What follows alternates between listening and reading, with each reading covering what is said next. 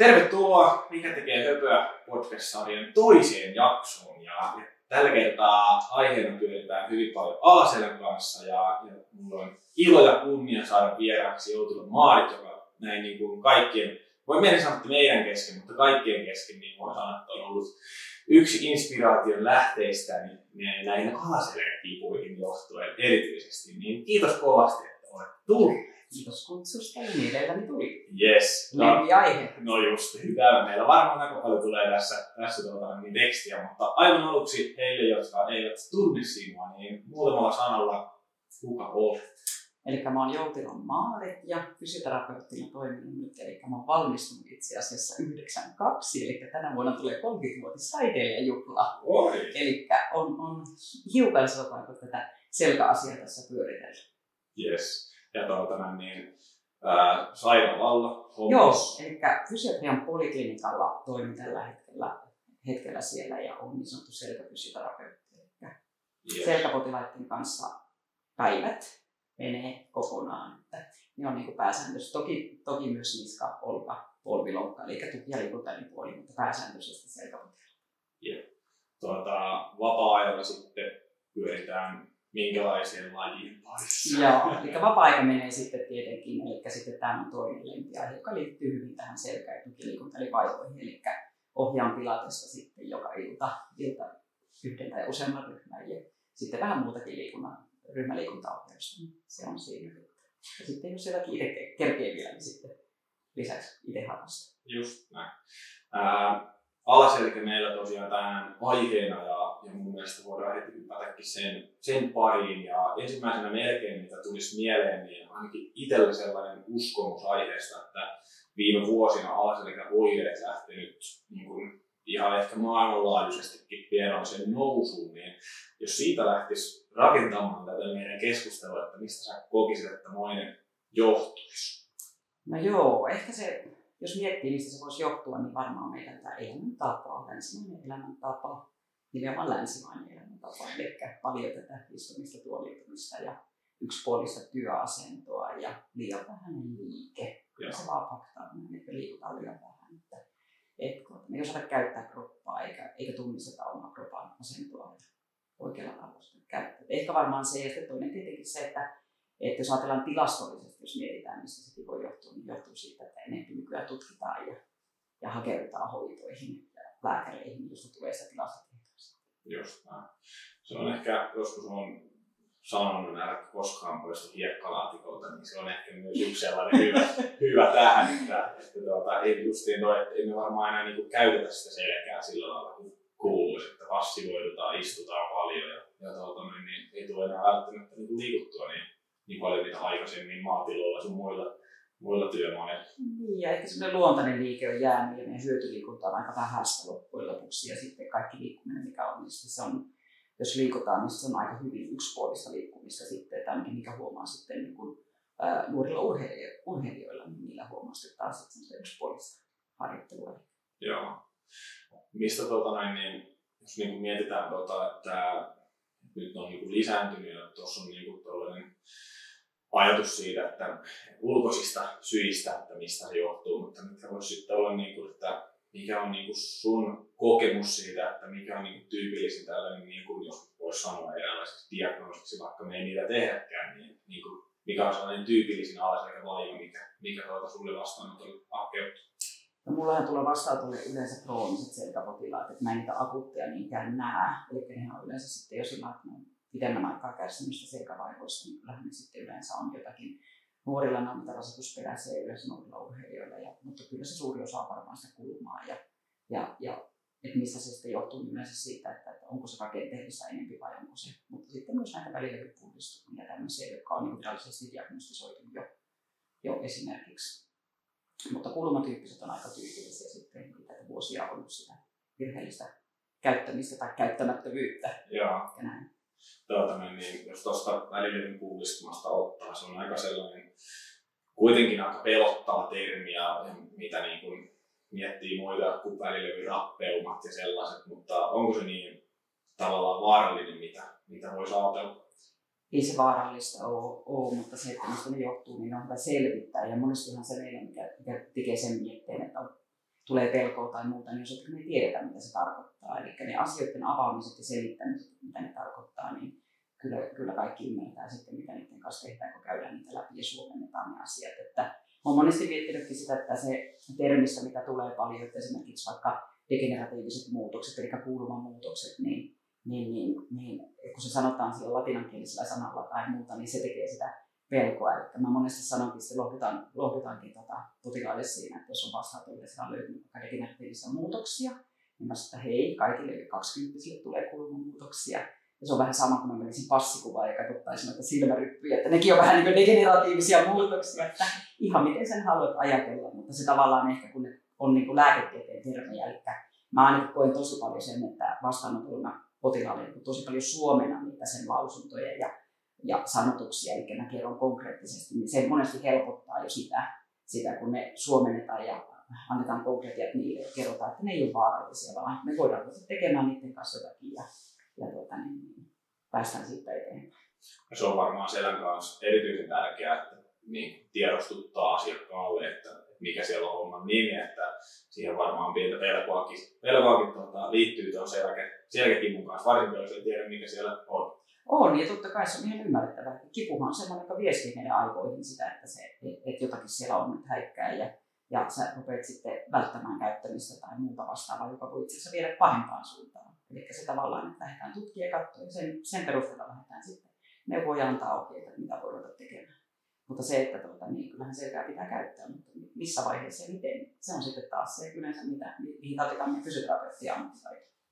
Jos me mietitään sitä välilevyn pullistumaa vielä, pullistuma nyt sinänsä, niin se nyt on vaan kun se välilevy massa tyyntyy, mutta sitten on näitä, että se välilevy voi niin kuin revetä sieltä, niin onko se sitten, jos tällaisen tuota, diagnoosin saa, saa tai, tai magneetis näkyy se, että se on revennyt, niin onko se sitten game over vai, vai miten tota, saadaanko me sillä lailla kumminkin toimintakuntoiseksi ihan?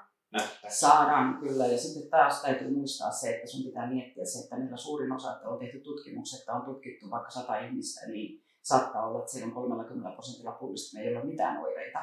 Ja se pullistuma ei välttämättä aiheuta mitään oireita, jos se painaa hermo. Et sehän on niin se olennainen osa tai niin kuin, niiden oireiden kannalta. Jos se painaa sitten hermoa, niin pitäisi aina miettiä se, että että jos se pullistuma on sen verran iso, iso pullistuma tai muuta, että se aiheuttaa sinulle jatkuvan oireen ja aiheuttaa niitä virtsaulostus, niin silloinhan se onkin, onkin jo sitten ortopedin asia yleensä. Mutta tuota, niin, niin monestihan ne on sellaiset, että ne ei ole jatkuvia oireita, vaan ne on riippuvaisia sitten jostakin asennosta tai muusta, joka lisää sitä oirekuvaa silloin ja sitä painetta. Tämä on monesti semmoinen sitten myös, mikä pitäisi muistaa, että jos siellä on vaikka se välillinen pullistuma, ja se joudutaankin vaikka leikkaamaan. Minkä takia leikkauksen jälkeenkin on se kuntoutus tärkeää, koska se johtuu monesti siitä, että sun kuormituksessa toiminnassa on jotakin, jotakin, joka on tehnyt sen, että se on joutunut pullistumaan. Ja sitten jos se pullistuma poistetaan, niin sinnehän jää vielä se syy, joka on tehnyt. Jos ei sitä lähdetä purkaa, niin sitten sulle tulee uusi pullistuma siihen tai seuraava väliin. Ja se olisi niin kuin tärkeää lähteä niin kertoa, että hei, että nyt me lähdetäänkin katsomaan vähän eri tavalla. Eli ei hoidettaisikaan vaan sitä, sitä, niin kuin, sitä pullistumaan, vaan hoidetaan sitten se, mikä on aiheuttanut sen. Niin sitten me päästään niin tulevaisuudessakin sen hyvän selkäterveyden pariin. Nimenomaan tämä ei seurausta, vaan syytä. Mm, juuri näin. Onko tuota, jos välillinen pullistuma, niin onko olemassa sellaista, mikä on niin suurin osa tai suurin syy, että minkä takia välillinen pullistumia tulee, tulee ihmisille? On. Yleensä on sellainen, että suurin osa välillinen pullistumista kohdistuu L4-5 tai 5S1 väliin. Ja yleensä siitä johtuu se, että jos me ajatellaan fysiikan lakiakin, niin vipuvarsi varsi on siinä mielessä sellainen, että se liike tulee helpoiten sieltä.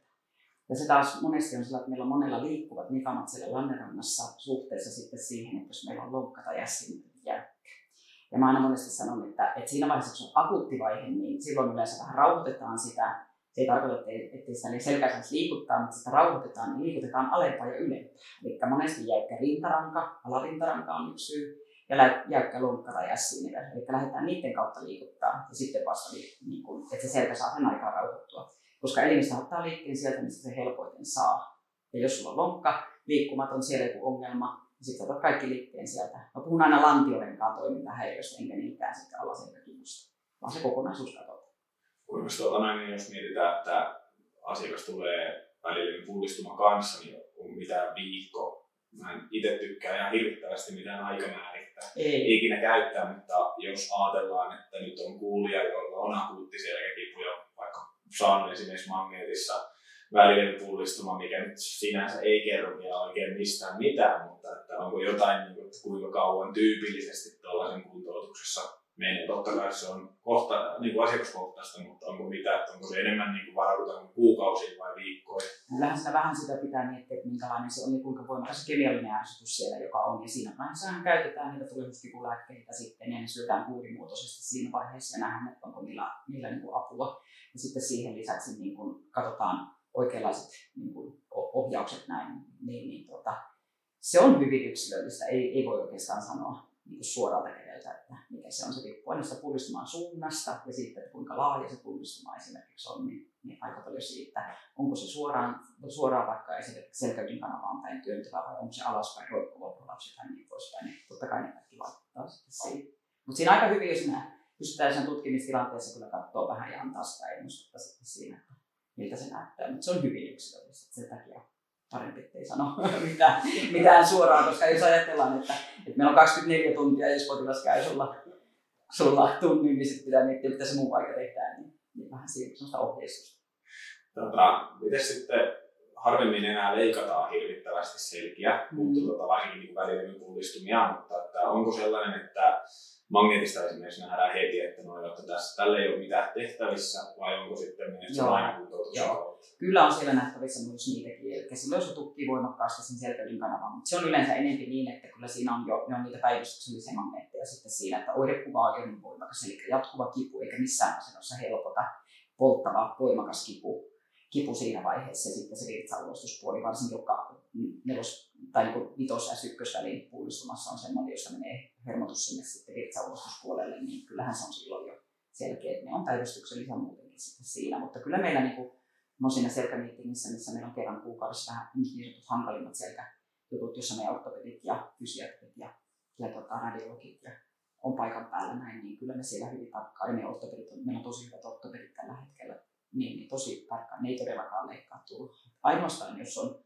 radikulaarioire, niin voi hyötyä, mutta jos on pelkkä selkäkipu, niin siihen ei saada vastata. Niin siellä on kyllä tosi hyvät ortopedit meillä, ei turhaa leikkaa, painottaa kuntoutuksen merkitystä. Just, just näin, se on, se on kyllä hyvä, koska tuntuu, että me ollaan fysioterapiassa ehkä sellaisessa pienessä käännekohdassa, että, että se, missä on aina ollut vähän niin kuin sitä purnakuuli ja lepo, niin nyt tässä on enemmänkin sitä, että, että tuota, yritettäisiin liikuttaa, yritettäisiin kuntouttaa sitä, että se vähän se passiivinen kulma ehkä saa vähän, vähän väistyä ja sinne yritetään puskea sitä niin kuin aktiivista enemmän, enemmän. Että se, on, se on mun mielestä kyllä niin kuin tosi, tosi hyvä juttu. Mm.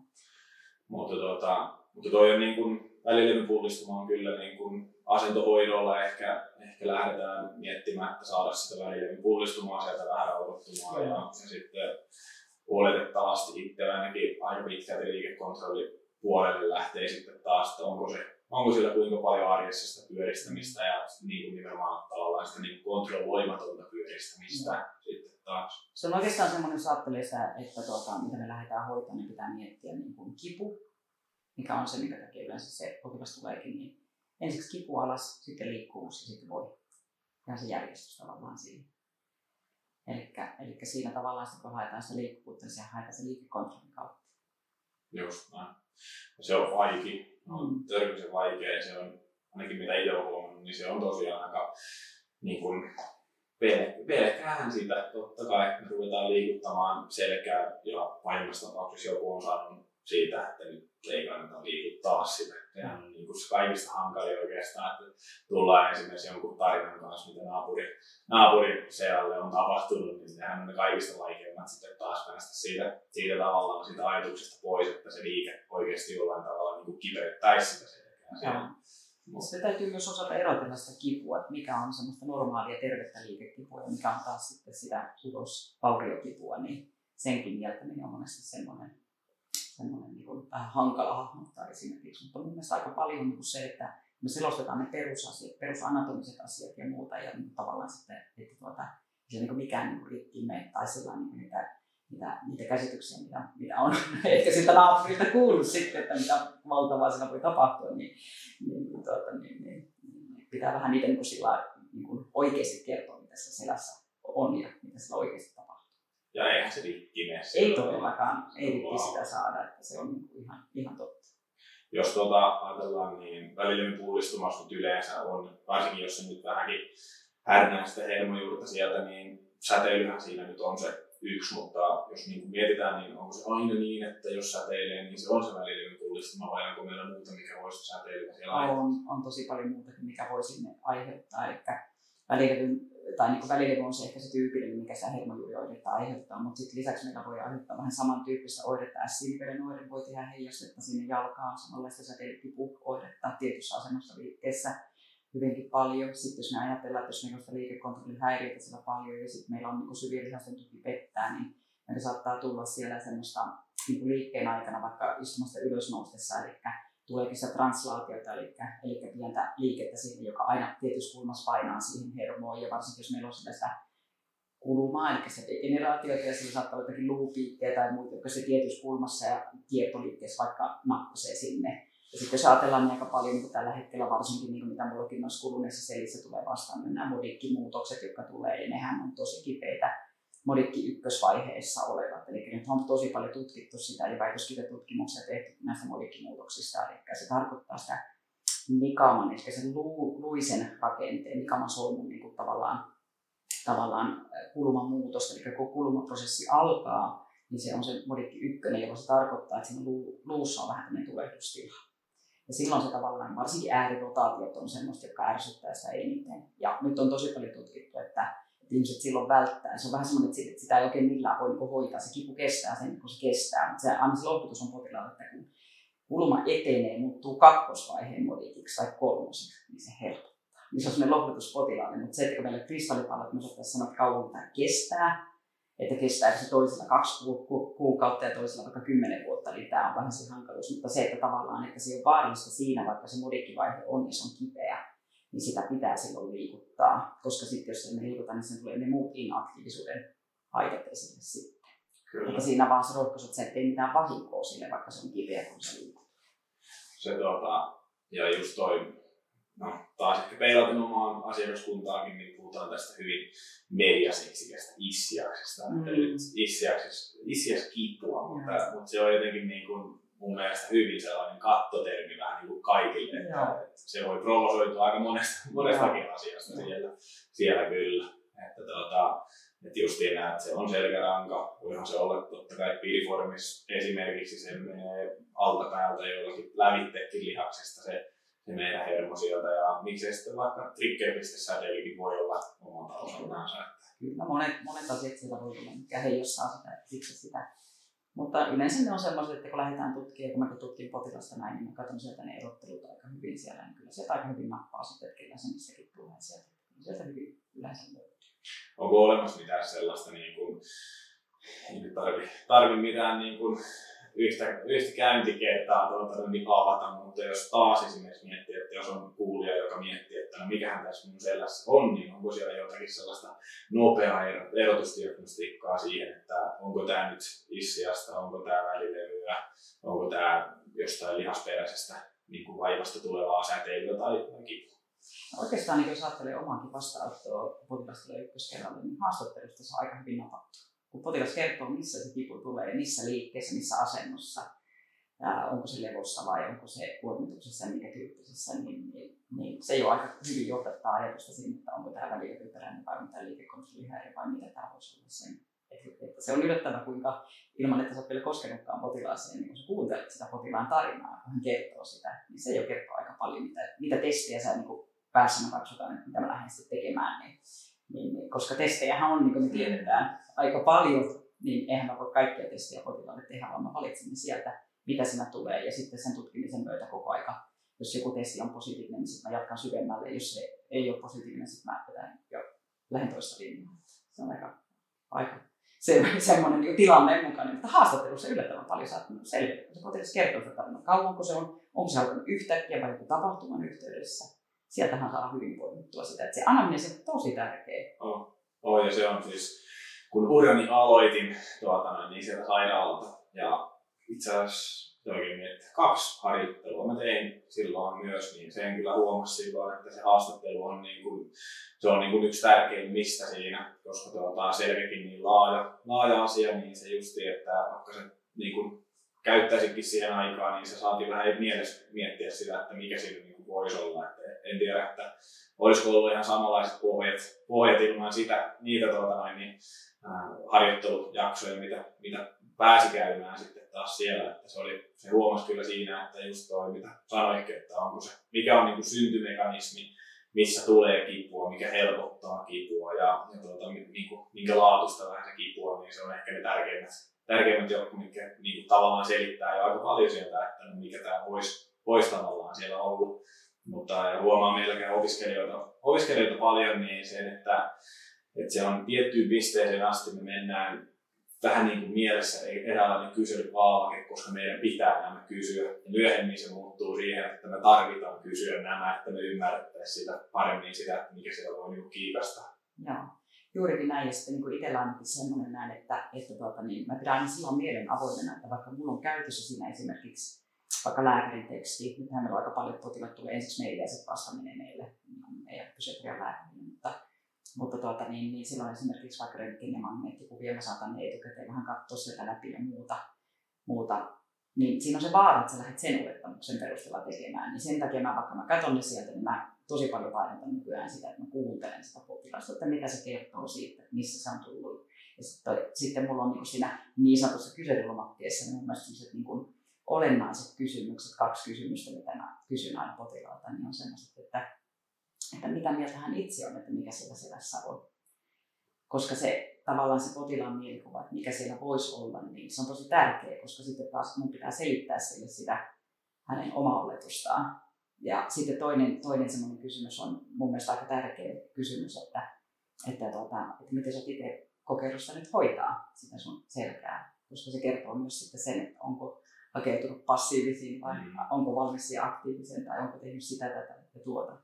Että vähän niin kertoo sitä, että mitä siellä on tehty. Tokihan meillä nyt on, on toivekin siinä, että fysiatrian puolelle kun tullaan, niin siellähän nyt ei olla ensimmäinen terapeutti yleensä kohtaista, ei pitä, pitäisi olla niin.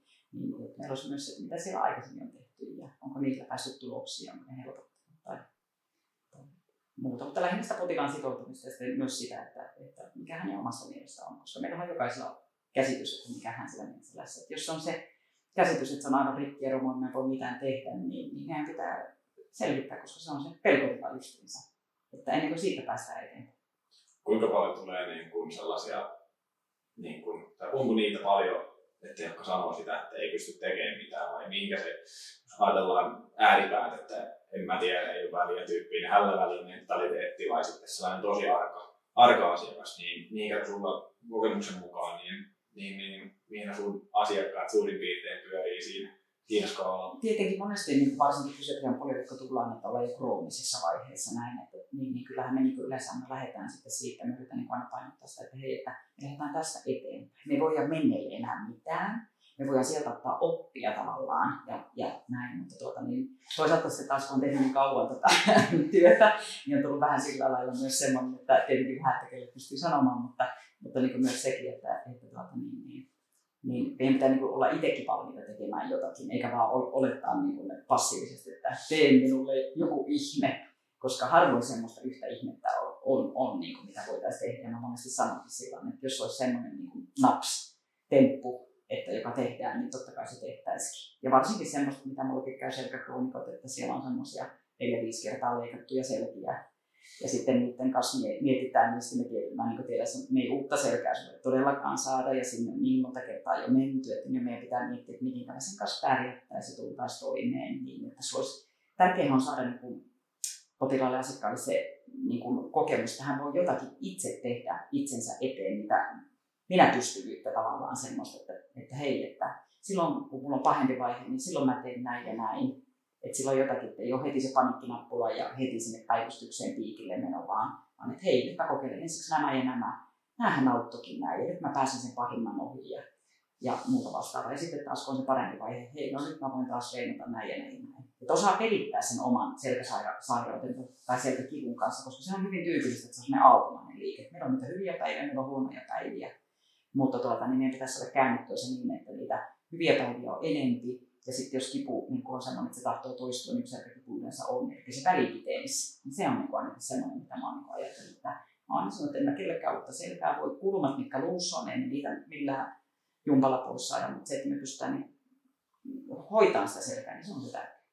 se Luoma, Luoma ja Hannuhan sitä sanoi, että se on se selkä, selkäkipu on vähän niin kuin flunssa, että se tulee ja se menee, mutta se merkittää eniten, että kuinka kauan se on tavallaan päällä. Mm. Niin se siinä on se, että, että, että, ja sekin kertoo, että sen tason niin kuin tekijä, niin, niin, niin ehkä kertonee siitä myös, että kuinka tavalla surullistakin se on, että se niin kuin hyväksytään jo osaksi, niin kuin, osaksi elämää. Että, että, et, en tiedä, onko, onko vielä sama prosentti, mutta muista jostain lukeneen, että 80 prosenttia ihmisistä tulee jossain vaiheessa elämää kokemaan kuitenkin se ja kivun, kivun niin onhan se, onhan se niin kuin valtava määrä. Onhan se valtava, valtava määrä. Ja siinä on yleensä se, että se tarkoittaa just prosenttiluku semmoinen, joka on niin vaatinut jonkun tavallaan virallisen rekisteröinti käy, niin, sanotusti, niin kyllähän se totta on, että onhan se iso prosentti. Eli siinä mielessä meidän pitäisi osata suhtautua toisaalta taas siihen niin flunssaan, että näitä voi tulla ja mennäkin, et, eikä sitten se paniikkinappula päällä. Mutta tuota, niin, niin, niin, niin. Ja suosituksiahan koko ajan tarkastellaan ja hoitosuuntauksia ja. Että nythän oli just tuota, Luomajohan oli laittanut tuohon, tuohon nyt linkkiä just että, että nyt mikä on viimeisin Amerikan suositus, niin, niin, niin sitäkin voi käydä sitten No, tuota, noin, niin tyypillisimmät selkävaivat oikeastaan, jos me mietitään välilevyn pullistuma, se nyt on tällainen niin kuin vähän ehkä rakenteellinen, mistä nyt vähän saa vihjeä, mutta sitten on hyvin paljon tällaisia epäspesifiä, joista ei ole niin kuin mitään tietoa, että mitä se niin kuin on.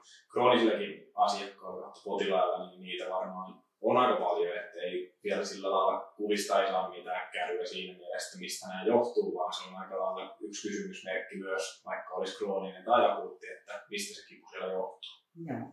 Ja tämä on aika sellainen tärkeä, niin kuin jos me ajatellaan yleensä selkäkipuja, jos me ajatellaan, että se luet, niin kuin krooniset selkäkiput varsinkin luokitellaan tällä hetkellä. Jos ajatellaan tätä salipanin luokitusta, niin siellä luokitellaan se niin, että 5-10 prosenttia on spesifiä selkäkipua. Eli siellä on se selkeä löydös ja 90 prosenttia on sitä epäspesifiä selkäkipua. Ja mä itse vähän kritisoin sitä, niin kuin tavallaan siis se, se on ihan ok näin ja meidän ammattilaiset ymmärretään, mitä se tarkoittaa, mutta epäspesifi selkäkipu, niin se antaa niin kuin, tavallaan monesti sellaisen käsityksen epämääräinen. Mä käyttäisin mieluummin toiminnallinen selkäkipu sitten siinä, jolloin se tarkoittaa sitä, että spesifi tarvii sitä, yleensä sitä ortopedia ja epäspesifi tarvii sitten sitä fysioterapeuttia.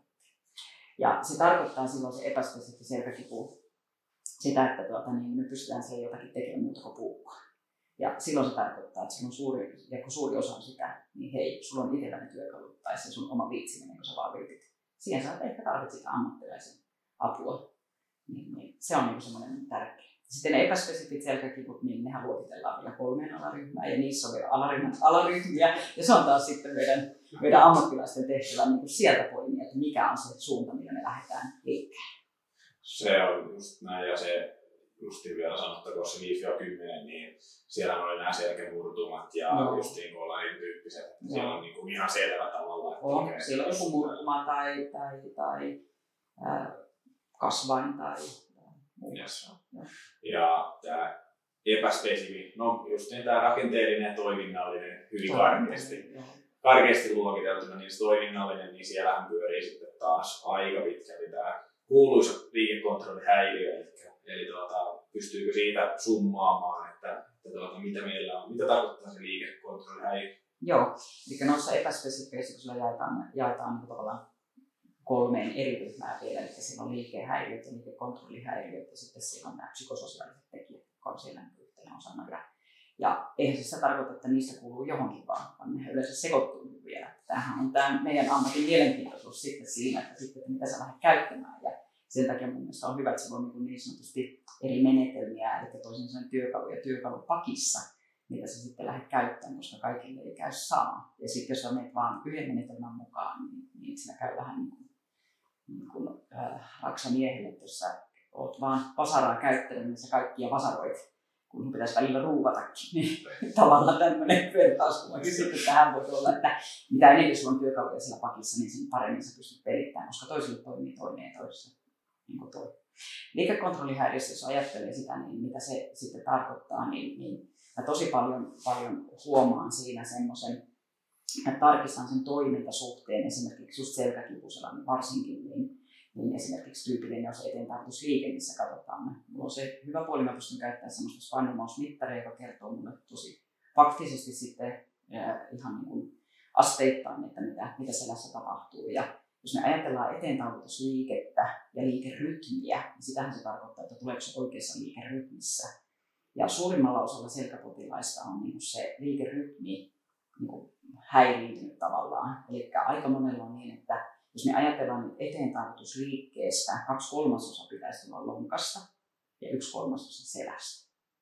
Niin jos se on väärinpäin se suhdeluku, niin, niin se on aika monella se syy, mikä, mikä niin kuin lisää sitä kuormittavuutta sinne lannerankaan. Samoin toinen, jos mä katson esimerkiksi tämmöisen Vettespool-testin, jossa, jossa katsotaan sitä, että, että eteen pystyykö hallita käsketysti selkää. Eli silloin ei, ei saa selkää pyöristää siinä testiliikkeessä.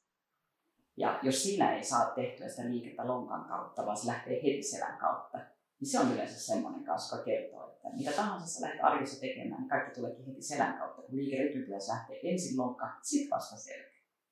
Niin se on semmoinen, niin mitä lähdetään niin korjaamaan. Eli me monesti sanonkin, että me lähdetään enemmän harjoittelussa korjaamaan sitä kovalevylle, eli aivoihin sitä tavallaan sitä liikerytmiä, mikä sen kivun takia on häiritty.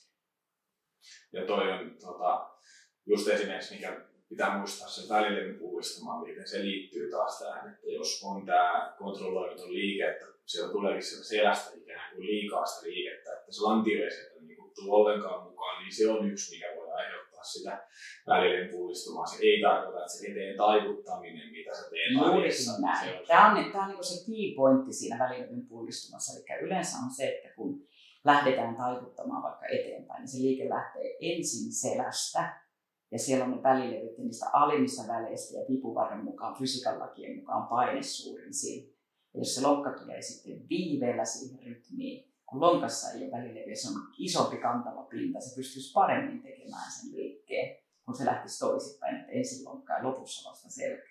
Niin silloin me täytyttäisiin ehkä niitä välistä Se tota, salilla harvemmin saa sitä kyllä niin kuin selkää halalle, että se siellä ehkä keskittyy vähän enemmän siihen nostotyöhön ja liikkeeseen, mutta että arjessa sitten niin tämä on kuitenkin vähän petollisempi tämä, tämä välittää liikekontrolli häiriöstä taas. Joo, ja oikeastaan niitä harjoitetaan, kuten mä sanoin, että ne harjoitellaan, ne on pieniä liikkeitä, mitä lähdetään sinne, sinne niin tekemään ja korjaamaan, niitä pystyy ottaa hyvin sinne arkeen vähän niin huomioimaan. Mutta sitten taas niissä liikekontrollissa, kun lähdetään tekemään, niin se on motorista kontrollia. Se on mikä tahansa motorinen taito meillä esimerkiksi, että jos sä ajattelet sitä, että sulla on häiriintynyt se, se pitäisi korjata. Jos on tehnyt vaikka vuosia toisella tavalla, niin se tekniikan muuttaminen vie niin eniten aikaa, jolloin se käyttääkin aivoja. Siksi mä sanonkin potilaalle, että nämä on enemmän aivojumppaa kuin jumppajumppaa. Ja, ja se tarkoittaa silloin sitä, että me lähdetään korjaamaan sitä motorista kontrollia. Niin se pitääkin tykittää joka päivä ensiksi. Kun taas voimaharjoittelu, pintalihasvoimaharjoittelu, mitä tarvitaan myöskin, niin, niin sehän lähdetään rakentamaan eri tavalla, että lähdetään pienemmillä pikkuhiljaa lisätään. Niin tässä taas lähdetään toisinpäin, että tykitetään ensiksi täysillä ja sitten kun sä hallitset sen, niin sitten vähennetään niitä toistuja ylläpidon kannalta. Mä vertaan monesti potilaalle sitä, että jos ajattelet, että sä lähdet vaikka opettelemaan pianosoittoa, niin se ei riitä, että sä pimputat kerran kuussa.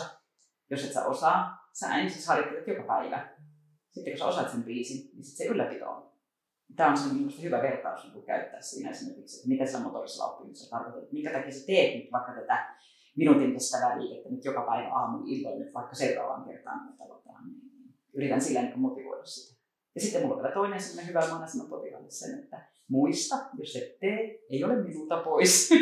että ihan itsellesi tätä teet tätä niin, Mikään ei muutu, jos mikään ei muutu. Mä sanon, että tämä on aika hyvä, tämä on just semmoinen, mä monesti sanonkin sitten niin kuin sitäkin, että jos mitään ei muuta, niin mikään ei muutu niin kuin siinä. Se on oikeastaan tosi hyvä motto. Eli kaksi mun mottoa on tämä liike on lääkettä. Ja siinäkin sitten se, että se oikea liike on sitä lääkettä.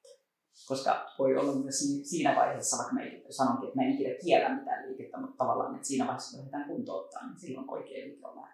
Koska se on ihan sama, jos sulla on vaiva, niin, niin, niin tota, ei kaikki kipulääkkeekään sovi. Niin se on sama näissä, kaikki liikkeekään ei sovi.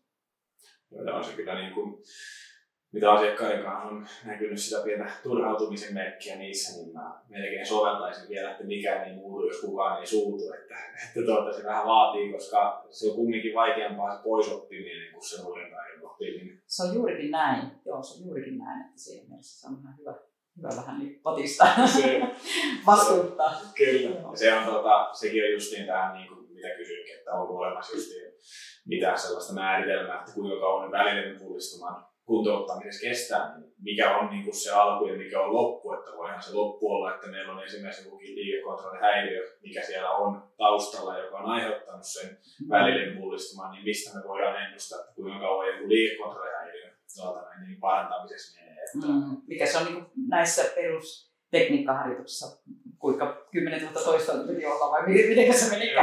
Ja sitten toinen taas, että jos me puhutaan kudosvaurioista, niin kyllähän kudosvauriot on 21 päivää kestää uudelleen muodostuminen kudoksessa ja näin, jos ajatellaan, että se on sellainen tilanne, että se lähtee niin kuin siitä paranemaan näin, mutta kyllähän me tämmöiset kudoksen paranemusprosessit, mutta nämä enemmän niin kuin on sitten taas siinä vaiheessa, kun mennään leikkaukseen tai muuta, niin silloinhan meidän täytyy näitä kudos ihan solutasolle mennä miettimään niitä asioita sitten, sitten, että mikä se on, mutta Kyllä. Mutta taas näissä toistoissa sitten, jos mietitään, niin tässä on se, se että pitää harjoitella. Se, ja sitten toivon vaan sitä ehkä vähän ennummin itse käyttää just, jos kysytään, että kuinka kauan näissä menee, niin mä sanon, että riippuu kuinka pölkkypäisen on. Mm. Että, että, tuota, että, se on nimenomaan sen korvien välien niin kuin harjoitteluhan toi on. Mm. Että, että, tuota, että, että se on liikekontrollihäiriö, on kyllä huomannut sen, että se niin kuin matalan tason harjoittelu, mistä justiin sanoit, niin se, se että jos kuitenkin se liikekontrollihäiriö pyörii siellä 20 prosenttia maksimissa, että ei se, se on just se arki,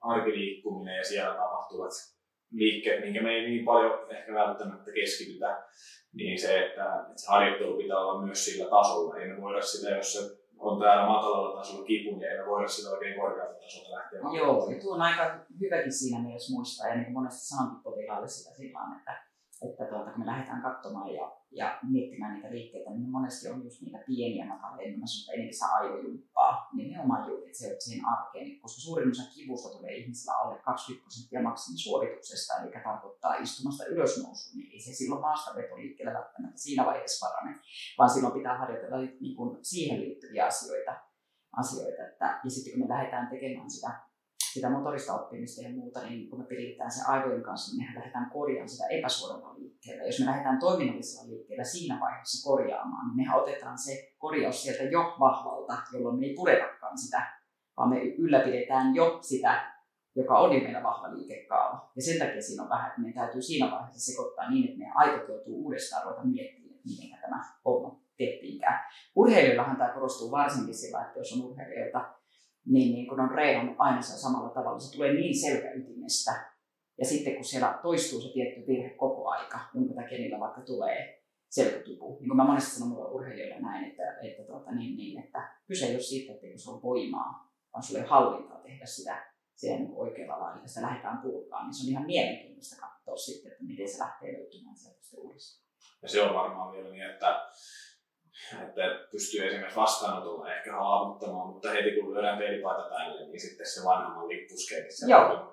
Ja se onkin näin, ja se vie sen oman aikansa. Ja sen takia siinä, niin kuin mä sanonkin monesti joskus urheilijoille sen, että painostettaisiin kuntoutusvaiheessa näihin motorisen oppimiseen, niin tykitä niitä nyt, koska jos sä samalla pidät sitä sun perinteistä harjoittelua yllä, niin se tavallaan karkaa sieltä koko aika.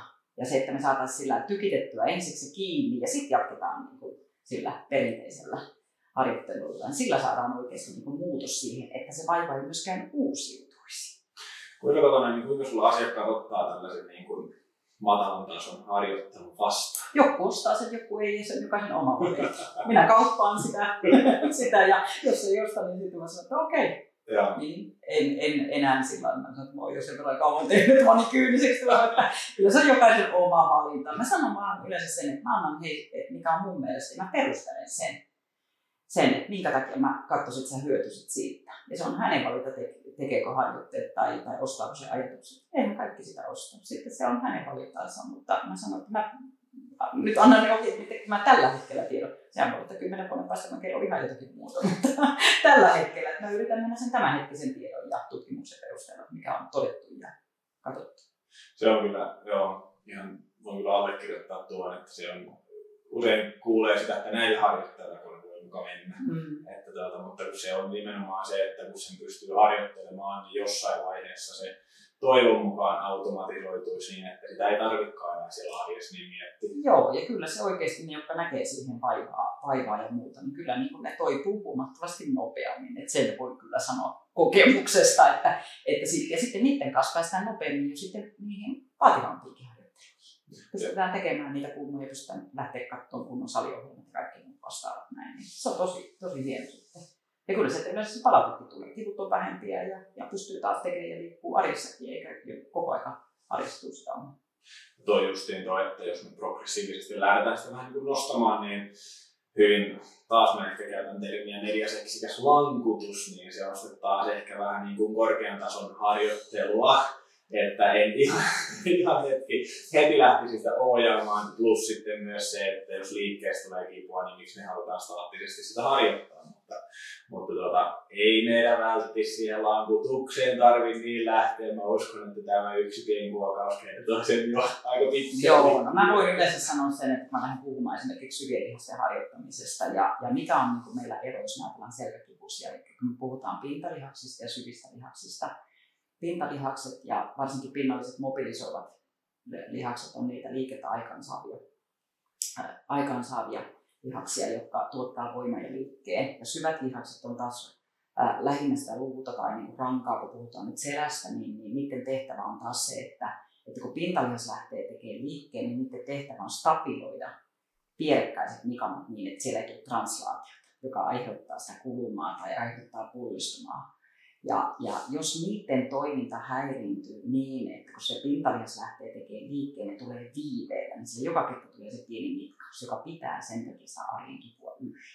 Ja mehän lähdetäänkin tässä harjoittelussa niin tavallaan aktivoimaan sitä, sitä syvän lihaksen oikea-aikaisuutta, ei niinkään sitä lihasmassaa, vaan että se toimisi oikea-aikaisesti, eli se käskytys kovalevyltä menisi. No sitten kun mulle tulee asiakkaita ja kysyn syvistä lihaksista, että oletko kuullut tai muuta, niin kaikki sinun ensimmäisenä, että lankutustako. Ja, ja se ei ole syvien lihasten treenausta. Ja sitten jos lähdetään lankutusta, minäkin ohjaan lankutusta kyllä jossakin vaiheessa sitten ja pyydän näyttämään sen tekniikan lankutukseen, niin aika harva osaa lankutusta tehdä oikein. Lankutuksessa mennään vaan siihen, siihen etunoja-asentoon ja roikutaan sen, sen selän kautta, jolloin, jolloin kaikki paineus alas. Eli lankutustekniikassa, jos mietitään sitä, että jos olet kyynärpäiden varassa sun polvet tai varpaat maassa, niin sun pitäisi ajatella ajatuksena niitä kyynärpäitä polvia tai kyynärpäitä varpaita kohti, eli lyhennä lattia tai mattoa, jolloin sä aktivoit sen etukorsin, eikä roikku selässä. Se on, mitä huomaa, niin jos niitä joissain perusjumpissa näkee, niin se on aika aikakaarella. Joo, ja varsinkin siinä vaiheessa oli se, että kun oli tämä lankutus niin kuin kisa, että kuinka monta minuuttia, niin, niin sitten kun ohjataan oikein tekniikka, niin suuri osa tippuu ennen puolta minuuttia pois pelistä. Että sitä voi sitten vaikka, voidaan vaikka laittaa reinipestinä tässä, jos haluat kokeilla, että onnistuuko, niin kello käymään. Tällainen rehtiekstensio sun häiriö, niin voidaan, mä ehkä passaan tämän tällä kertaa. Mutta, mutta joo, ja sitten mä sanon sitten myös paljon, että, että jos se on puhtaasti syvien niin kuin lihas, mä sanoisin, että syvien näiden tukilihasten, niin ne ei maitohappoa kuitenkaan koe, koska jos nyt kuokisi, niin meillä olisi ehkä vähän hankalaa tämä meidän eläminen, että se, että silloin sulla on aina pintalihaksista mukana, jos sä vaan niin kuin siinä, ja siinäkin on niin monta eri tapaa tavallaan niin kuin sitä, sitä justiin selän kautta, mutta myös sitten tuon yläkropan kautta vielä enemmänkin. Kyllä. Mutta, tuota, mutta joo, se, että ei tarvitse lähteä niin kuin tosiaan hirvittävän paljon avaamaan sitä. Mulla on hyvin tässä käytöstä liikekontrollihäiriötä, mutta taas peilaten ehkä, että nyt mulla on, on vähän kipua alaselässä, niin mitähän mun kannattaisi lähteä tekemään, niin me tiedetään, että tuo liikekontrollihäiriö alaselässä jaetaan eteen taivutus, taakse taivutus ja kiertosuuntaan, niin mitkä niissä on sellaiset tyypilliset kivuliaat liikkeet tai mistä sä voisit tietää, että voisikohan mulla olla esimerkiksi tuota eteen taivutus eli fleksiosuunnan kontrollihäiriötä. Joo, no noista jos me ajatellaan sitä liikekontrollihäiriöistä, niin kyllähän siinä yleensä on sitten se, että, että jos me ajatellaan niin kuin fleksiosuunnan, niin ne eteen taivutusliikkeet on niitä, niitä kivuliaita ja muuta taas. Jos me ajatellaan ekstensiosuunnan, niin ojennussuunnan, niin kuin jollakin oli maininta siinä, niin ne on yleensä niitä, jotka tavallaan seistessä ja, ja kävellessä niin kuin enemmän oirehtii. Ja ne on yleensä niin kuin ekstensiosuunnan häiriöistä on niitä, jotka tulee vastaanotolle, niin on selkä niin kuin piulun kieli pingottaa ja sillä menee ura, sä näet tosi tarkkaan, missä se selkäranka menee siellä, eli niillä on tinta selkälihasta aivan tosi, tosi voimakkaasti siellä ylitöissä. Ja sitten niillä on yleisesti taas se etupuolen pito heikompi, eli siellä ei ole, että sinne etupuolelle pitäisi saada, ne saa tehdä reilusti rutistuksia ja puristuksia sinne ja välttää sitä yliojentamista selällä, selällä sitten siinä.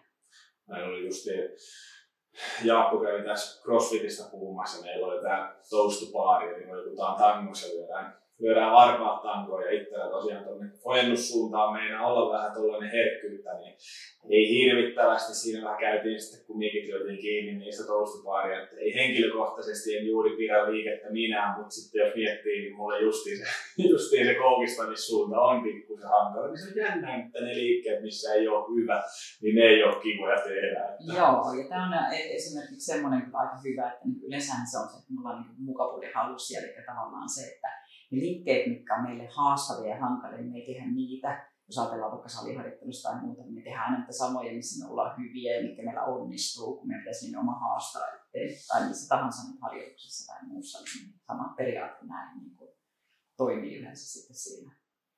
Mutta sitten taas sama, sama on niin mielenkiintoista katsoa, jos ajatellaan tuosta selän, selän toiminnasta tai lihastoiminnasta tai liikekontrollihäiriöstäkin näin, niin sitten siellä myös sen rangan ja nivelten liikkuvuuden kannalta – tärkeä on myös sitten se lihastoiminta, niin kyllä mä aika paljon myös sitten potilaalla lähden katsoa ja mittaa esimerkiksi M-paperilla sitä, sitä vaikka eteen että mitä siellä oikeasti tapahtuu ja mitä, mitä on niin sellainen tutkimuksessa todettu, todettu näin, että me mitataan sitä vaikka elektrospineen ja maksimuksen toimintaa, niin, niin sieltä nappaa. Mulla nykyään suuri osa selkäpotilaista kiinni siinä, että kun lähdetään katsomaan vaikka esimerkiksi ekstensiotyyppiä, mä katson vaikka äh, selkälihaksen ja pakarilihaksen toiminnan kävelyssä, niin mun selkäpotilaathan kävelee selällä eikä pakaroilla, jos ne on ekstensiotyyppejä, eli siellä ei tapahdu. Jos me ajatellaan normaalia eteen tajutusta, niin eteen tajutusasennossahan pitäisi olla erektorspiineen arvot hyvin pienet, ja ylösnousu pitäisi olla pakaran kautta, eikä selän kautta, vasta kun viimeinen 20 astetta loppuojennuksesta.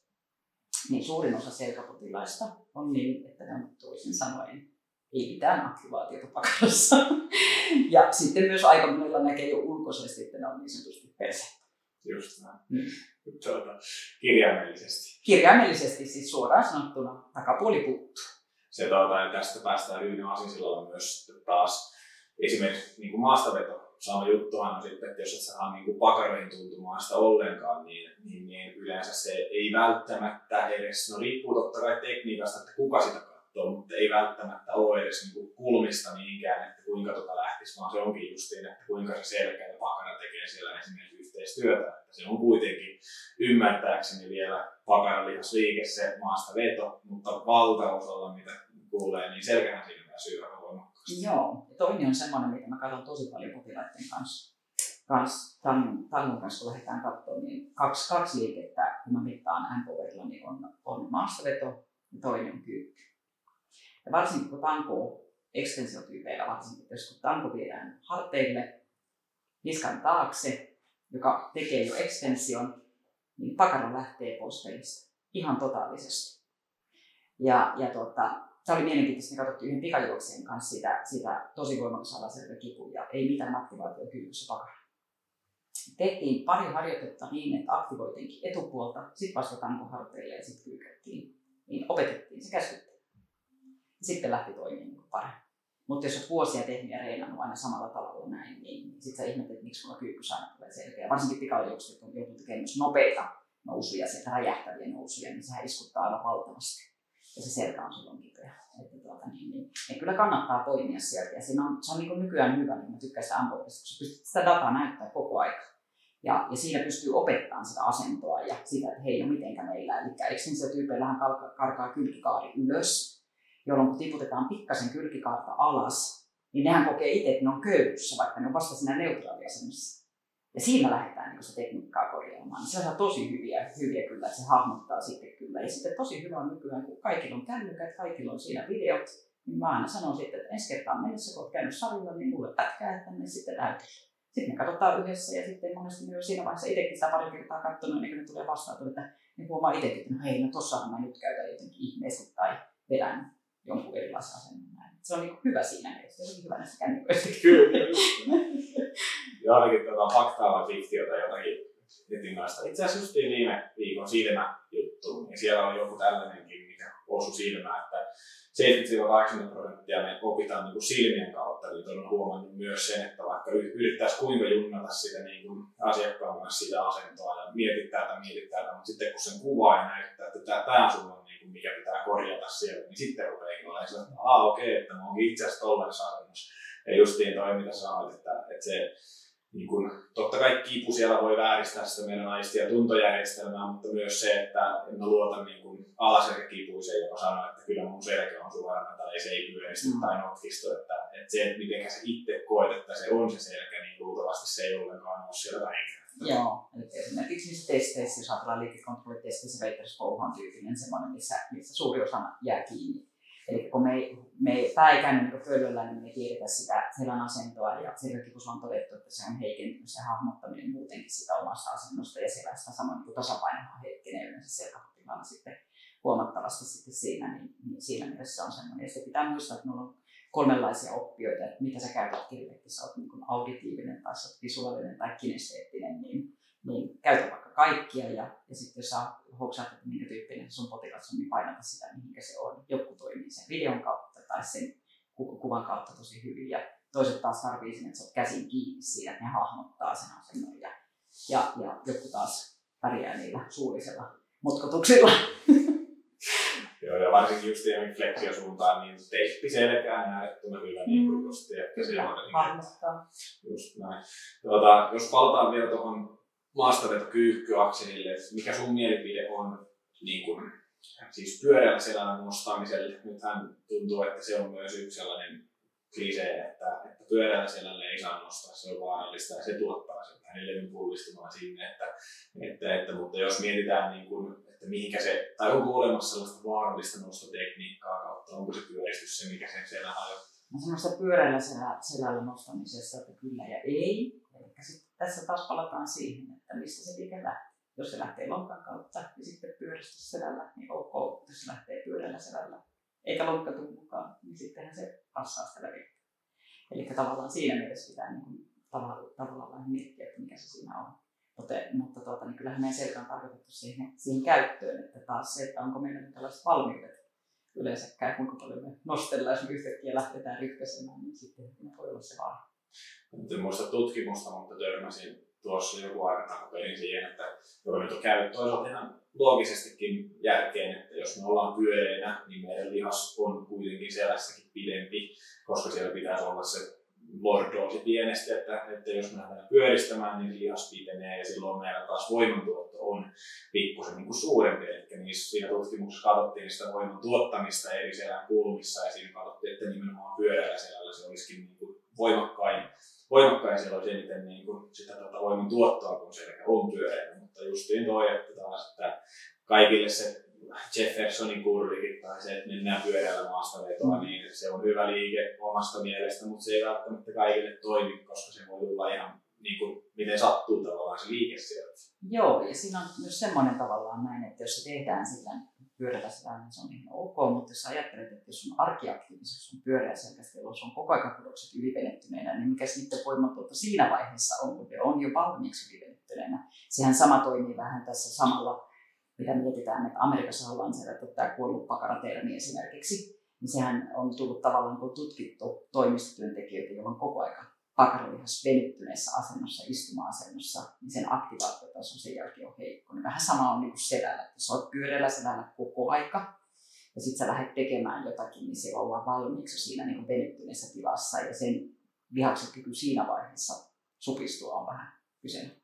Kuinka, tota, niin, kuinka mietit, jos sä toimistotyöläisen niin kuin arkia tai työtä mietit, niin onko jotakin, mitä kannattaa ottaa huomioon, jos esimerkiksi töiden jälkeen menee salille, että että mitä niin kuin alkulämmittelyssä kannattaisi huomioida, jos vaikka ajattelisi, että tulee olemaan jotakin liikkeitä, missä sitä selkää pitää pyöristää tai, tai sitä liikuttaa. No oikeastaan sillä mä, mä niin aika paljon käytän niin alkuverittelyssä, mä suosittelen tämmöistä ää, me ajatellaan, että me ei yhtä lihasta pelkästään käytetä, vaan me käytetään niin lihasketju ja lihas liittyy toiseen aina no, kautta, niin me käytetään myofaskia, liikesarjaa. Ja, ja se on tämmöinen niin kuin valmistava sarja, sarja joka, joka mä yleensä ohjaan potilaallekin, niin se on semmoinen noin kuusi minuuttia kestävä, jossa käydään etuketju, takaketju, sivuketju, spiraaliketjut läpi. Ja siinä skannataan oma kroppa tavallaan läpi, että nähdään, että jos jossakin liikkeessä tulee niin kuin kankeutta, kipua ja puolieroa, niin ne kun lähtee tekemään mitä voimaharjoittelua, niin, niin, niin, niin, niin saisi ne niin kuin katsottua läpi. Koska siinä varsinkin, kun mennään ulkoisella painolla tekee, varsinkin vapailla painoilla, jos lähdetään tekemään kyykkyä ja muuta, jos meillä on epätasapainoisella kropassa, kun meillä on päivä istuttu tai muuta vastaavaa, niin se vammariski on niin suurempi. Ja sen takia esimerkiksi se myofasciallinen liikesarja on tosi hyvä. Ja siinä myös kannatan sitä meidän liikkuvuutta, ja koska tavallaan se, että jos meillä sitä liikkuvuutta, sitä lihas toimintaketjun yhteistoimintaa ei tapahdu oikealla lailla, niin vammariski on suurempi. Ja tämä on esimerkiksi tämmöinen amerikkalainen, mitä käytetään nuorilla urheilijoilla, on tämmöinen Amerikasta tullut tämmöinen liiketestistä patterista, mikä käydään nuorille urheilijoille läpi ennen kuin niitä päästetään voimaan. Siinä kannattaa, että jos siellä on liikkuvuudessa jossakin puutetta tai siinä on sitä toispuoleisuutta, niin, niin, tuota, niin, niin se riski siinä voimaharjoittelussa loukata on suurempi. Ja tämä on semmoinen, niin mikä mun mielestä on ihan, olisi ihan hyvä jokaisen saliharjoittelijan vähän skannata läpi sitä kroppaa. Ja varsinkin ehkä vielä urheilijoiden erityisesti, mutta tuota, mutta... Kaikille mä suosittelen sitä Joo. näin, että sä vähän niin kuin tsekkaat sitä sun oma kroppaa, että millä lailla se toimii, toimii näin. Ja sitten mä aina sanon, että joku sanoo, että on kankea, kun lähdetään tekemään niitä, niin mä sanon, että muista myös se, että jos olet symmetrisesti kankea, niin se ei haittaa, koska sillä, että jos sulla on selkeä puoli, niin silloin ne vammat tulee, varsinkin kun otetaan ulkoista painoa siihen mukaan.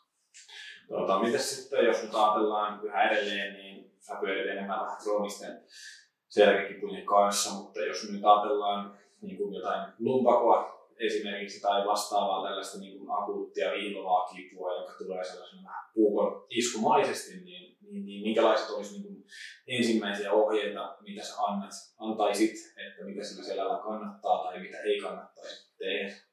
No yleensä jos ajatellaan sellaisena akuuttivaiheessa, se kipu tulee monesti niin voimakkaana spasmina sitten siihen päälle, että, että tuota, niin, niin, sehän tavallaan tekee jo kehokin sen suojareaktion, että sitä, sitä kohtaa ei niin paljon liikutella, mutta se ei tarkoita, että koko, koko kroppa tarvitsisi mennä niin kuin, niin kuin siinä vaiheessa, vaiheessa tota spasmiin, mutta kipuhan tekee sen, että ensimmäisenä meillä lähtee se myös, että me ruvetaan pidättämään hengitystä ja hengitys muuttuu pinnalliseksi ja kävely jäykäksi ja meillä poistuu se rento, resiprokaalinen kävely esimerkiksi. Niin, niin kyllä mä lähtisin siinä sitten tietenkin, kun mietitään niin vaikka pilatistakin, niin lähtisin, lähtisin niitä niin sanottuja ottaa hengityksen kautta siinä, että lähdetään rauhoittamaan sitä kehoa ja lenteesti liikuttamaan, liikuttamaan sitä sieltä, niin se lähtee sieltä niin tavallaan se jännitystila laukeamaan sitten sieltä. Yes. No siitä pilateksesta jo vähän, vähän rautikin jo, että tuota, et, et, toi on ehkä taas, mä oon muutaman kerran käynyt ihan sinunkin ohjaamassa tuolla tuota, siellä sairaalalla aikoinaan ja, ja, ja, se oli myös sellainen aika avaava, koska itse ehkä valitettavasti, no silloin oli nuoria tyyperä, niin, niin, niin ehkä sellaisessa stereotypiassa, että se on jotenkin niin kuin naisten laji ja se on vaan niin kuin pelkästään vaan tällaista, että siellä mennään vaan juttelemaan ja sitten ollaan joku venytys ja se on mm. siinä. Mutta sehän oli niin kuin ihan kaikkea muuta ja, ja niin kuin mä itse ainakin ja kaikille selkäasiakkaille niin, niin, niin suosittelen paljon sitä pilatesta, että siellä kuitenkin aika paljon katsotaan sitä kroppaa justiin vähän eri tavalla ja katsotaan sitä hallintaa ja justiin kaikkea tällaista. Joo, jos me ajatellaan sitä pilatesta, niin kyllä se on oikeasti niin kuin, se on, se on mun lempilaji laji niin sanotusti, eli koska se on kuitenkin se taas siihen tuki- ja puolelle varsinkin niin se on tosi hyvä hoitokeino ja oma hoitokeino. Ja, ja, ja Pilates itse, itse on sanonut sitä on muuten Joosef Pilates, on ihan niin kuin miespuolinen tämä Pilateksen kehittelijä, niin, niin, tuota, niin, niin, niin hän, hän on sanonut, että strong and flexible spine, se on se, eli vahva, mutta joustava rankka. Ja siellä on strong-liikkeitä, siellä on flexiliikkeitä, eli, eli tavallaan missä sulla on enemmän puutetta siinä, niin, niin, niin osa, osalla on liikkuvuutta hyvin, ne tarvitsee strong-liikkeitä ja osalla on taas jäykkyyttä, ne tarvitsee flexiliikkeitä. Ja sitten pitää vielä muistaa se, että se, se voi olla niin, että, että sulla on sekä että, tai sulla on jossakin osassa rankaa onkin sitä, sitä strongia, jos tarvitsee enemmän fleksiä sinne, jossa on, jossakin on enemmän tavallaan sitten taas sitä puutetta, eli, eli se, se ei tarkoita, että sulla on joko tai. Ja siinä varsinkin huomaa pilatessa se, että se liike, mikä sulla on hankali ja vaikea, niin sitä sun nimenomaan pitäisi reenata. Eli, eli siinä huomaa sitten sen kyllä. Se on mukava, mukava aina, että se missä sä oot huono, niin sitä pitäisi tehdä. Sitä pitäisi nimenomaan tehdä enemmän, että sitten pääsee siitä eteenpäin. Eli onhan se joskus, no sitäkin voi olla monta mieltä, mutta monesti sanotaan, että reenataan sitä heikoita lenkkiä, niin sä pystyt käyttämään sitten niitä suvaksia paremmin. Kyllä, mm. ja se on kyllä se Pilateskin, niin, niin kuin itse herra Joseph Pilates, niin onhan sekin, niin jos miettii, niin se mies on, no sanotaan, että siinä on temppeli aika mintissä, että, mm. että kyllähän siinä huomaa, että, että ei siinä ole vaan pelkästään tai ei ole niin kuin venytelty, että se on niin kuin kaikki. Joo, se on ehkä varmaan sellainen vähän mielikuva, että sillä ei ole sitä sitä venytys, ainuttakaan venytysliikettä ei ole Pilateksen niin kuin omassa kehittämässä klassisessa repertuarissa, johon kuuluu 32 liikettä, että sillä ei ainuttakaan venyttävää liikettä tai venyttelyliikettä, että, että se mielikuva sitten on. Liikkuvuuttahan siellä pidetään, mutta liikkuvuus ja venyttely on ehkä kaksi eri asiaa. Se, mm. Onko tuota, niin jos selkä on niin kuin akuutisti tai vaikka kroonisesti kipeä, niin se ei estä kuitenkaan Ei estä sillä lailla. Ja siinä niin kuin tavallaan se, että niin mäkin sanon aina noissa pilatusryhmissä, että että tuota, niin yhdessäkään liikkeessä ei saa tulla semmoista kipukipua. Että jos tulee, niin pitää mulle sanoa, koska mä oon sitä varten siellä. Mun tehtävä on sitten katsoa sulle vaihtoehtoliikkeet, koska kaikki liikkeet ei välttämättä sillä hetkellä just sulle sovi. Ei se tarkoita, että se ei sopisi koskaan. Mutta sillä hetkellä ei sitten sovi, että jos sulla on joku akuutimpi vaihe. Niin, niin sitten löydetään sieltä semmoiset niin sillä hetkellä sopivat. Ja tuota, tunnin settiä oletettavasti, mitä ne on, niin No yleensä niin Pilates on sillä äh, Pilatesryhmät on 45 tunnin. Ja sitten tavallaan siellä, siellä, siellä niitä liikkeitä mä käytän paljon myös tuossa kuntoutuksessa, niin sitten sieltä pystyy valikoimaan niitä. Ja varsinkin alkeisryhmässä, niin, niin jossa, jossa käydään hyvin yksilöllisesti läpi sitten siinä, niin sitten mä myös alkeisryhmässä, kun sieltä tulee ne niin sanotusti kotiharjoittelumateriaalit, niin mä sitten vielä sanon siinä, että hei, on tämä liike, jossa sä voit vähän ylimääräisesti kotona tehdä ja missä hyötystä. Että et se on tässä ollut ainut niin huomaa tässä korona-aikana, mikä on kaikista kauheinta, niin on ollut sitten tämä just pilatesohjelmissa, kun se pitäisi olla koko ajan kiinni siellä jumpparyhmässä ja nyt kun on nämä rajoitukset tavallaan näin, että potilastyössähän saa olla edelleen kiinni potilaassa, mutta tavallaan näin, niin, niin varsinkin ne, jotka on kinesteettisiä näin, niin jotka tarvitsisi sitä niin käsinohjausta, niin, niin se on se, on se vähän huono puoli. Liikkeen ohjaaminen ja hahmottaminen. Mä itse huomaan sen vaan, aikoinaan silloin Pilatessakin olen 20 vuotta ja opettanut niin, niin, ja ohjannut, niin, tota, niin, niin, niin itse huomasin sen, että mä hyödyin kaikista eniten silloin, kun meidän kouluttaja kävi käsin ohjaamassa, miten, miten se asento ja muut mä hahmotin paremmin. Tuota, mielessä nyt siis Pilatesta, jos halutaan Pilatesta lähteä harrastamaan, niin mitenkä tuota, jos, ja erityisesti jos haluaa sun tunneille tulla, niin, niin mitenkä sinne sun tunneille pääsee? No, mä tällä hetkellä ohjaan tuota, niin, niin Pilatesta yksityislasareilla kahdessa paikassa, eli mä ohjaan tuossa tota, niin, niin, Seinäjän pitillä. Mulla on sellainen sunnuntaisin peruspilates, keskiviikkoisen power pilates ja sitten tuossa tota, niin, niin, pulssissa, eli se kaksi tunnella, niin siellä on sitten torstaisin power pilates. Mm. Mutta muuten mä sitten pilatessa ohjaan niin, että, että ne on sitten taas tämmöisiä tilattuja kursseja ja sitten meillä sairaalalla on tosiaan henkilökuntayhdistyksen virkuilla, niin sinne on kolme eri mutta niin, tosiaan pääsin sairaalahenkilökunta ja arvonnan kautta. Joo. Yes. Loistavaa. Tämä tuota, noin, niin oli kyllä hyvän kokoinen paketti sinänsä, että, että tuota, noin, niin, että oli tiivis ja, ja tuota, ihan tiedon, tiedon tuota, tasoinen, tunteroinen, mitä tässä meni, niin, niin, niin vielä kerran erittäin iso kiitos, että tulit ja, ja tuota, noin, niin, muuta kuin mukavaa kevään odotusta. Joo, kiitoksia oikein paljon. Kiitoksia, että sain tulla. Asiahan on ollut vaikka kuinka paljon. kiitoksia.